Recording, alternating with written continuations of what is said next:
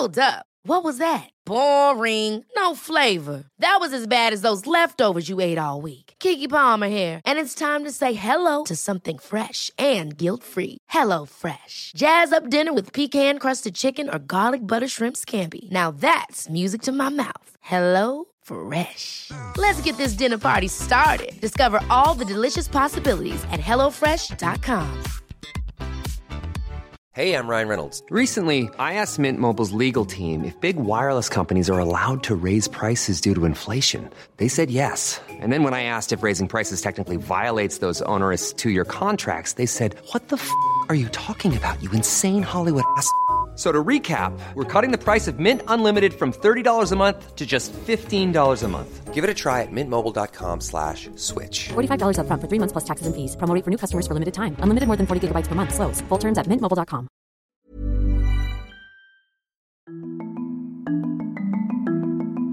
In just over two weeks' time, Germany goes to the polls. But for the first time in almost two decades, Angela Merkel's name will not be on the ballot. Germany's darling, Mutti, the mother of the country. They're all dwarves apart from Mutti. That's the German word for mum. That is her favourite nickname. The Merkelator, a ruthless colossus who not only dominates every room but also the global arena. Chancellor Merkel is no ordinary head of government. She is the Queen of Europe. After 16 years at the heart of global politics, what do we know about the woman the Germans call Mutti, the mother of the nation, and who for many over the last few years came to be seen as the new leader of the free world? I think there's quite a cuddly image of her among certainly liberal strands of opinion in Britain, and a sense that she is the kind of decent antithesis to the populist politics we've seen in parts of the last few years in Britain and certainly in America. You're listening to Stories of Our Times from the Times and the Sunday Times. I'm Manveen Rana. Today, Life After Mutti How Angela Merkel Shaped Germany and the World.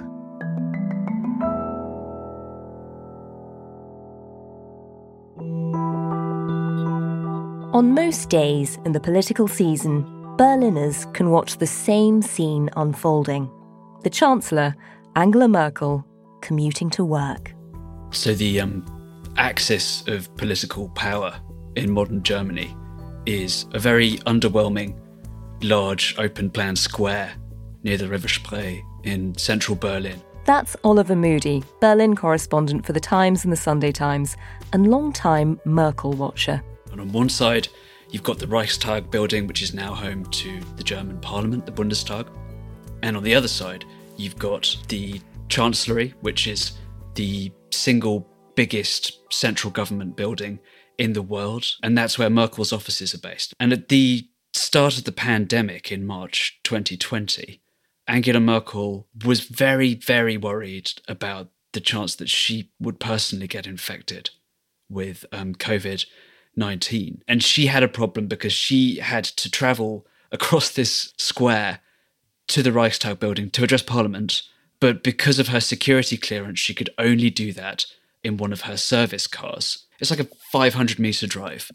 They've got um, a fleet of official cars from Audi and BMW and Volkswagen because they have to keep all of each of the big three German car manufacturers happy. And Merkel was wor- so worried about catching COVID from her driver or from one of her bodyguards that she spent an evening researching the exact patterns of airflow in each of these makes of car that she could take. And then in the end, she decided she wasn't happy with any of them. And so she ordered a black Volkswagen minibus just so that she could be transported this 500 meters across the square to go and talk to MPs. I mean, Oliver, you've you've lived in Berlin for a number of years now. That's a, a very good example of of a chancellor who is seen as very good on the detail, does an awful lot of background research, and is very careful. You've just written an epic, an absolutely fascinating profile of her. What is it about her that makes her such a source of fascination? When Angela Merkel became Chancellor of Germany in 2005, I was 16 years old. And now, when she stands down this autumn, 16 years later, I'll be 32. So she will have been in power for almost exactly half my life.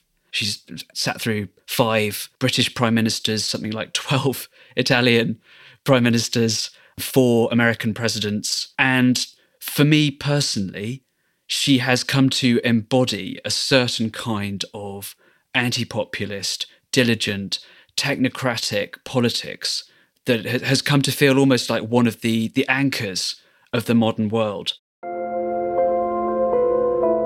What do we know about her as a person and her background? Take us back to Merkel, the early years.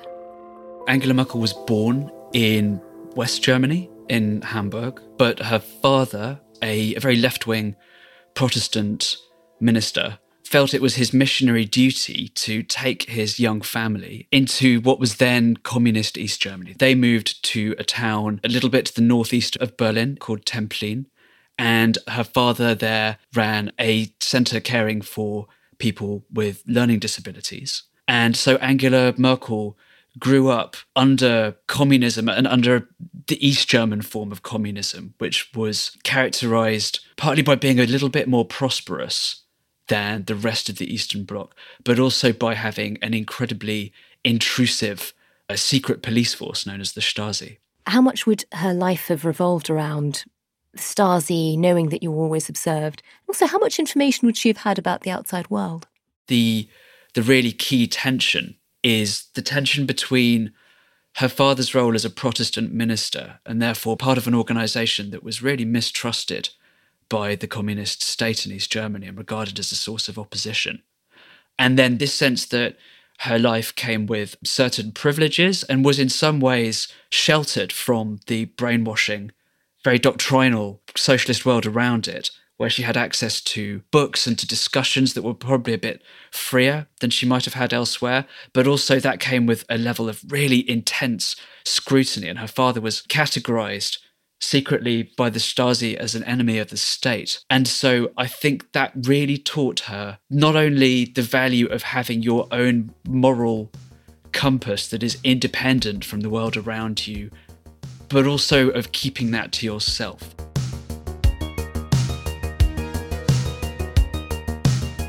But, as we now know, Angela Merkel's world was about to change. In November 1989, amid global gasps of astonishment, a stunning chain of events across the Eastern Bloc led overnight to the fall of the Berlin Wall, sparking wild celebrations on both sides. They are here in the thousands, they are here in the tens of thousands. Occasionally they shout, Die Mauer muss weg, the wall must go. Thousands and thousands of West Germans come to make the point that the wall has suddenly become irrelevant. Something, as you can see, almost a party on. How do you measure such an astonishing moment in history?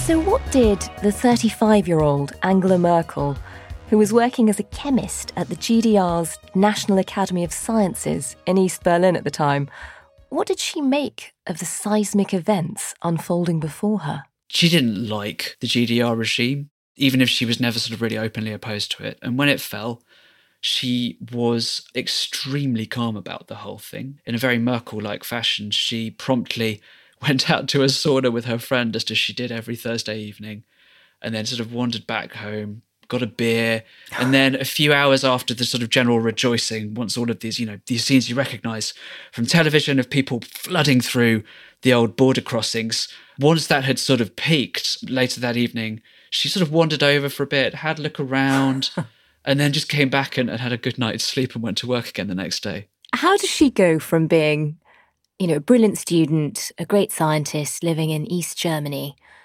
to a decade and a half later, the Chancellor of Germany. I mean, that's a meteoric rise. How how did she do it?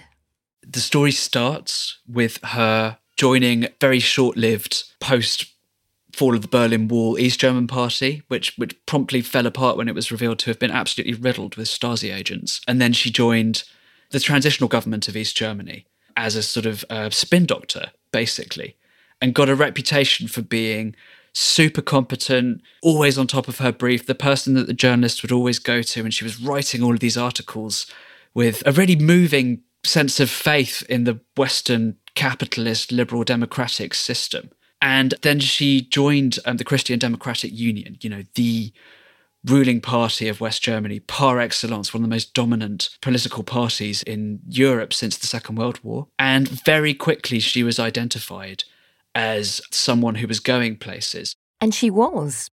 Within a year of the Berlin Wall crashing down, Merkel had become an MP, and she'd also become a protege of Helmut Kohl, the leader of the CDU and Chancellor of the newly unified Germany.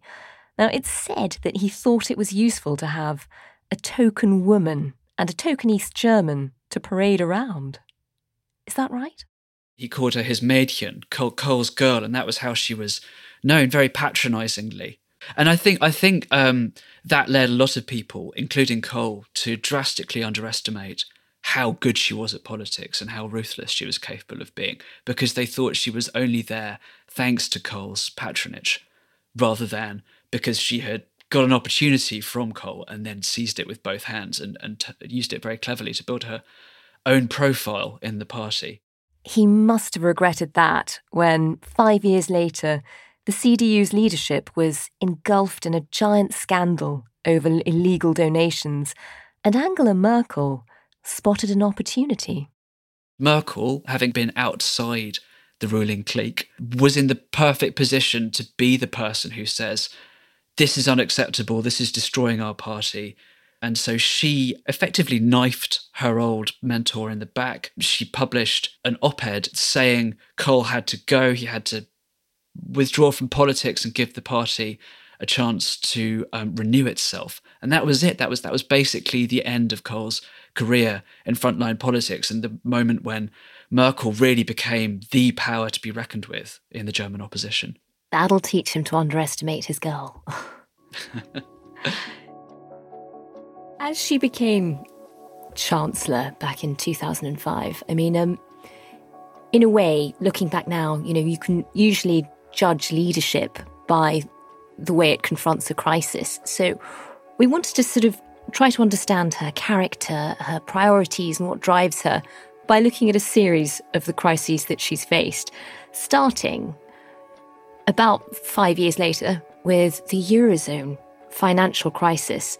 Talk me through that. I mean, take us back to that period around 2009, 2010, when it felt like every week another European country, whether it's Portugal or Ireland or Greece, seemed to be in real trouble. And in Greece in particular, protests took over the country and it looked like the European Union was in real trouble.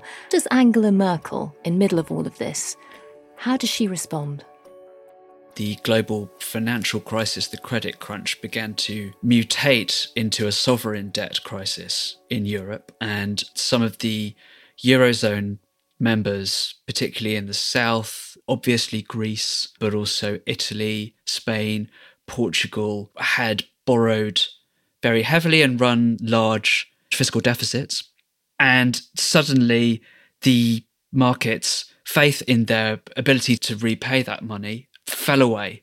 And this posed a really existential problem for the Eurozone countries, including Germany, because they had to choose between either bailing these countries out or letting the euro potentially unravel. The political climate, particularly within Merkel's centre right party at the time, was very much in favour of letting the markets rip on Greece, especially, even if that meant that Greece had to leave the euro. But in the end, Merkel ended up driving a series of bailout packages that kept Greece in the euro. So she effectively chose to maintain the stability of the eurozone, but at a massive cost.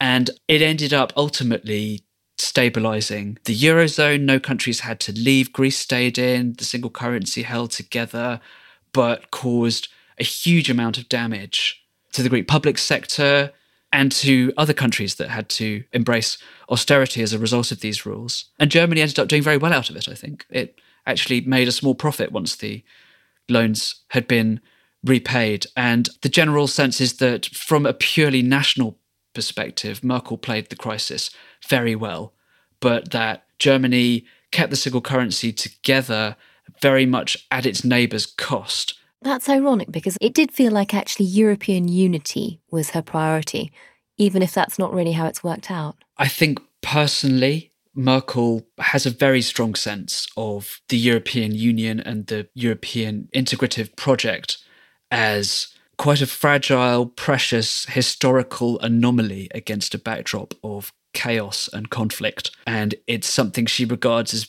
probably a lot more vulnerable than most people believe and that needs to be actively held together. I don't think many other people in her party saw it that way, certainly at the time. For most global leaders, a crisis of that scale comes along once while you're in office. But when you're Chancellor for 16 years, the crises just keep on coming. We'll have more in just a moment, but first. Hi, I'm Emily Dugan, Social Affairs Correspondent at the Sunday Times. It's you, listeners and subscribers, who enable me to investigate. Get to the heart of the stories that matter every day with the Times and the Sunday Times. If you subscribe today, you can enjoy one month free.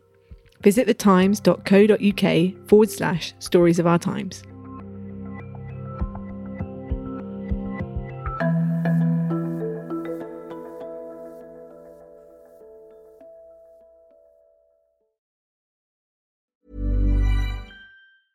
Ryan Reynolds here from Mint Mobile.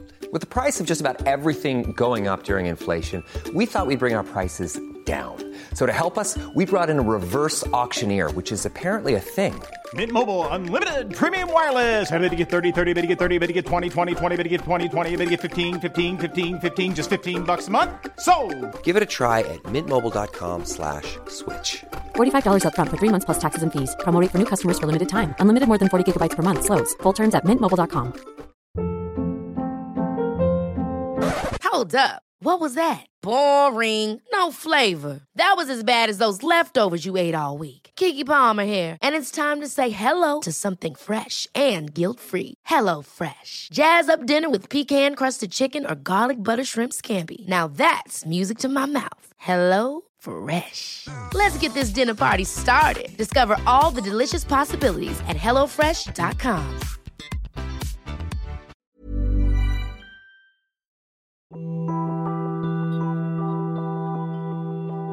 the crisis in the Eurozone was just subsiding, in 2015, trouble was brewing elsewhere.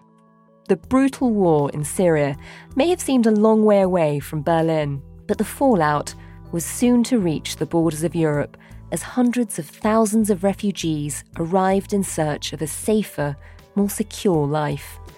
The influx put a severe strain on infrastructure and forced some difficult decisions on Europe's leaders. But Angela Merkel surprised everyone by taking a very different and controversial approach. The welcome couldn't have been warmer. For refugees who'd been desperate to reach Germany, some joining family members already there, the long journey was finally over. Chancellor Merkel has made their dream possible. The dream of living safely away from the bloodshed of a civil war, the dream of a fresh start. The folk memory of the migration crisis and Merkel's response to it has become a bit distorted in hindsight. There tends to be this idea that there was one moment when there was this great flood of refugees and Merkel opened the borders and let them all come rushing into Germany.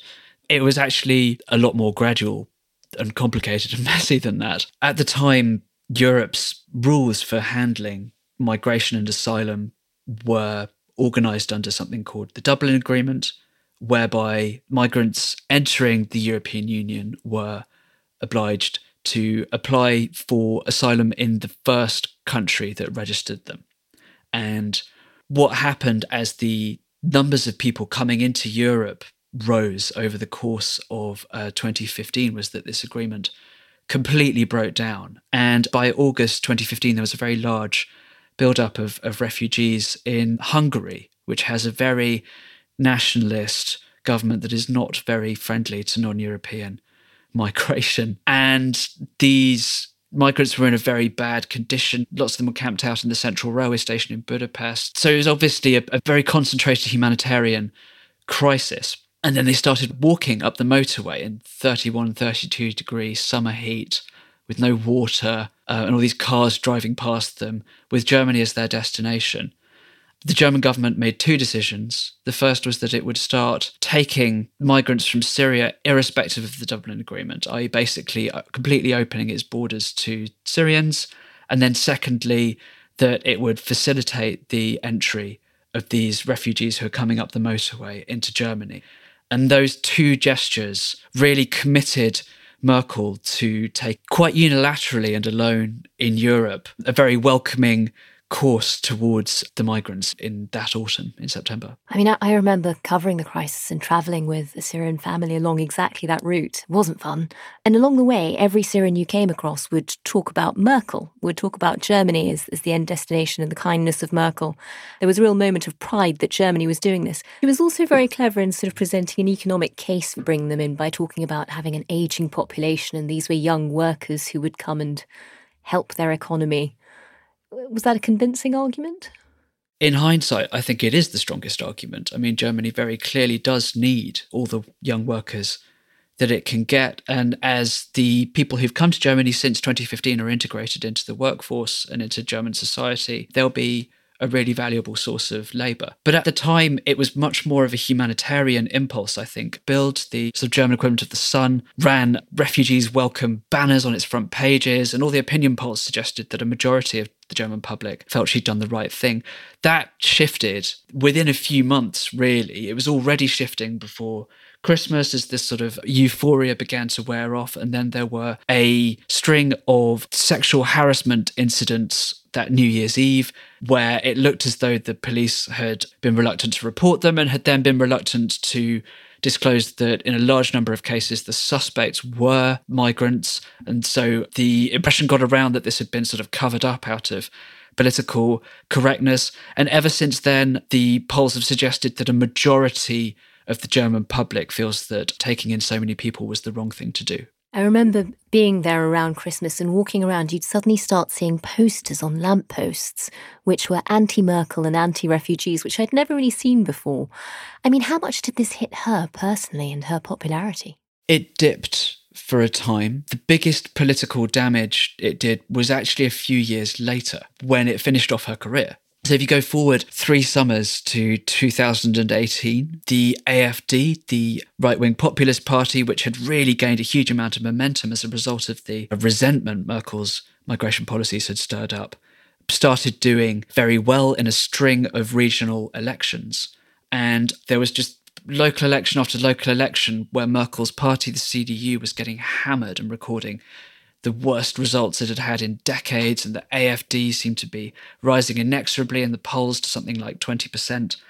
After a while, the pressure just got too much, and Merkel announced after one election result that she was going to retire. Whether she has any regrets about her actions during the migration crisis, she's kept it very closely to her chest. But the people I've interviewed about it, who've been, who were in Merkel's cabinet at the time, had the impression that she had a very strong humanitarian impulse, that she was convinced that it was morally the right thing to do. And I think that that conviction is unlikely to have been in any way diminished by the political climate.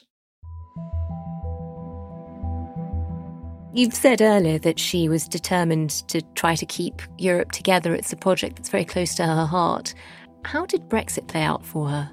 There are two stages to the Brexit process, and the first is before the referendum, when David Cameron announced that he was going to go to Brussels and come back with a new settlement on Britain's status within the European Union, and he'd put it to the British people in a referendum. Now, tonight here in Brussels, we're going to have a conversation dedicated to Britain's renegotiation of its position in Europe. We're not pushing for a deal tonight, but we're pushing for real momentum so that we can get this deal done which really threw the spotlight onto Merkel, who certainly at the time was the preeminent political leader in Europe. And had she been in a position or wanted indeed to give Cameron what he was asking for, he would have got it. What happened was that Cameron came with this list of demands including a emergency brake on immigration precisely in the middle of all of these really painful tortuous negotiations about immigration during the migration crisis. The timing was um, absolutely dreadful, and the idea that Merkel would give Britain special treatment so that Cameron could resolve what Merkel thought of as an essentially domestic political problem was pretty ludicrous. I've been told many times during the last few days that there are very special expectations of my speech here today.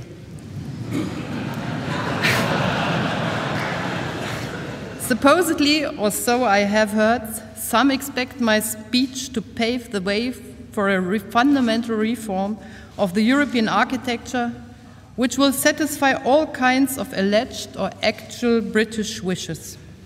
I'm afraid they are in for a disappointment. Westminster just misjudged the mood in Europe, misjudged what was politically possible, and misjudged what Merkel could do even if she wanted to. In recent times, in the last year or so, Germany, like the rest of the world, has been rocked by another crisis, COVID, and she seems to be faring better. How did her leadership and also her background as a scientist, how did it help at the start of the crisis? Germany clearly had, in relative terms, a pretty good first wave. How much of that was down to Merkel's leadership rather than structural factors is debatable, but she did move relatively quickly to introduce a fairly hard lockdown. She acted pretty quickly, and by the end of the first wave, Germany had had fewer than 10,000 deaths. Her communication was also very good. She'd go on television and do these almost sort of fireside chat style speeches where she'd talk about what the R number was and why we had to pay attention to it, or she'd explain exponential growth.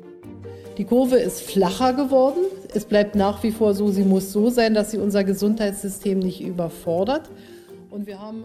And those clips would go viral with English subtitles because people in Britain and the US felt that there was such a good, sort of rational, calm way of explaining Mm. what was going on.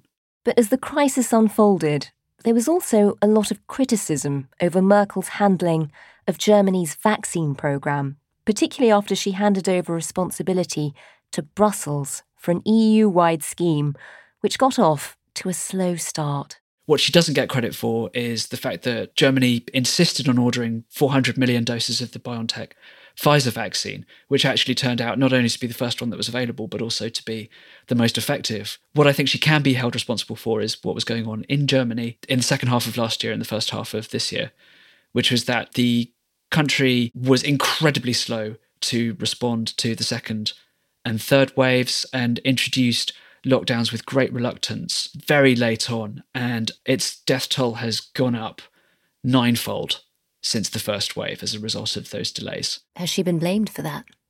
She has, although Merkel was very much a Cassandra figure in that she saw both the second and the third wave coming. She made a lot of public appearances, warning of the danger, but she ran up against the German federal system under which she doesn't actually really have any power over lockdown. That's all in the hands of the state governments, a bit like it would be in the US. And they were, on the whole, pretty reluctant to restrict the lives of their people. And so we just went through this increasingly farcical circus of meetings where she was trying to bang heads together and get them to agree on nationally standard lockdowns. None of them would. And then eventually they got around to it. And it was really unedifying and it really undermined Germany's sense of itself as a country that is well governed. And Merkel looked so sort of sidelined in all this. Those tensions came to a head when, after a fractious late night meeting between the Chancellor and her state premiers, Merkel announced a harsh, snap lockdown over Easter, only to backtrack a day later and issue an unprecedented apology on national TV. A mistake must be acknowledged as such, and above all, it must be corrected as soon as possible. At the same time, I'm well aware that this entire situation is causing added uncertainty. I deeply regret this, and I ask all citizens to forgive me. What was striking was the speed with which people across the political spectrum expressed their respect for Merkel. Because it was obvious that she wasn't solely or even primarily responsible, and then gave her the political leverage that she needed to force through the national lockdowns. I think her popularity ratings have since then been back up to near record levels, something like 60 or 70% still, which is um, absolutely unheard of in most Western countries. I mean, that is remarkable. 16 years in, very few political careers end on such a high. Exactly. She's possibly the only Western leader in my lifetime to have been missed by the public before she'd even left office. And what what have you learnt about her as a character through through looking at this? I mean, um, she seems so unknowable. what is what is she like? What drives her? What what really matters to her? I think I've learned two things. One of them is how ruthless she can be. I think there's quite a cuddly image of her among certainly liberal strands of opinion in Britain, and a sense that she is the kind of decent antithesis to the populist politics we've seen in parts of the last few years in Britain and certainly in America. And actually, she does lie occasionally. She really? can be quite cynical. She lied, for example, about standing down. She said a couple of weeks earlier, very explicitly, that she wasn't going to, and then she did. I mean, it, it wasn't a giant lie. It wasn't 350 million a week on a bus, but she uses the tactics and the sort of backroom instruments of politics just as much as any other successful Western leader who's survived in the job for a long time. The other thing that I've learned about her as a person is that she's often accused of being non ideological. And by British standards, she kind of is. But that's not to say she doesn't have a set of beliefs at her core that drive her. Everyone I've spoken to that knows her says she does have a very strong humanitarian moral compass, that she is quite influenced by her Christian upbringing, and that also this way she venerated freedom growing up in a, a communist quasi dictatorship mm. has also very strongly shaped her sense of how politics should be done. And what next for Angela Merkel? I mean, she's only 67. Is there more in terms of a career, or is this retirement now? There has been perennial speculation over the past few years that she is lining up some retirement job on the international stage. So it could be UN Secretary General or head something, President of the World Bank, head of NATO, that kind of thing. And these, these rumours do the rounds, and none of them is particularly more convincing than the others. She certainly has a lot of interests outside politics. She reads a great deal, she likes walking, but it is hard to imagine her being satisfied with just sort of fading away into total obscurity.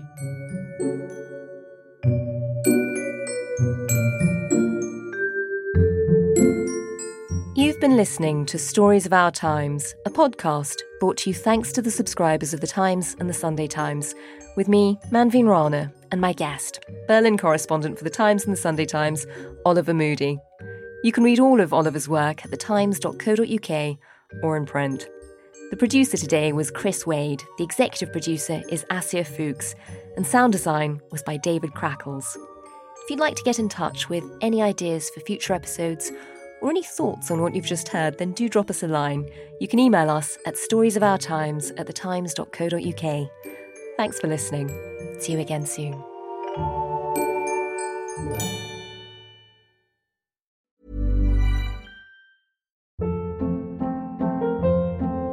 Hold up. What was that? Boring. No flavor. That was as bad as those leftovers you ate all week. Keke Palmer here, and it's time to say hello to something fresh and guilt-free. Hello Fresh. Jazz up dinner with pecan-crusted chicken or garlic butter shrimp scampi. Now that's music to my mouth. Hello Fresh. Let's get this dinner party started. Discover all the delicious possibilities at hellofresh.com.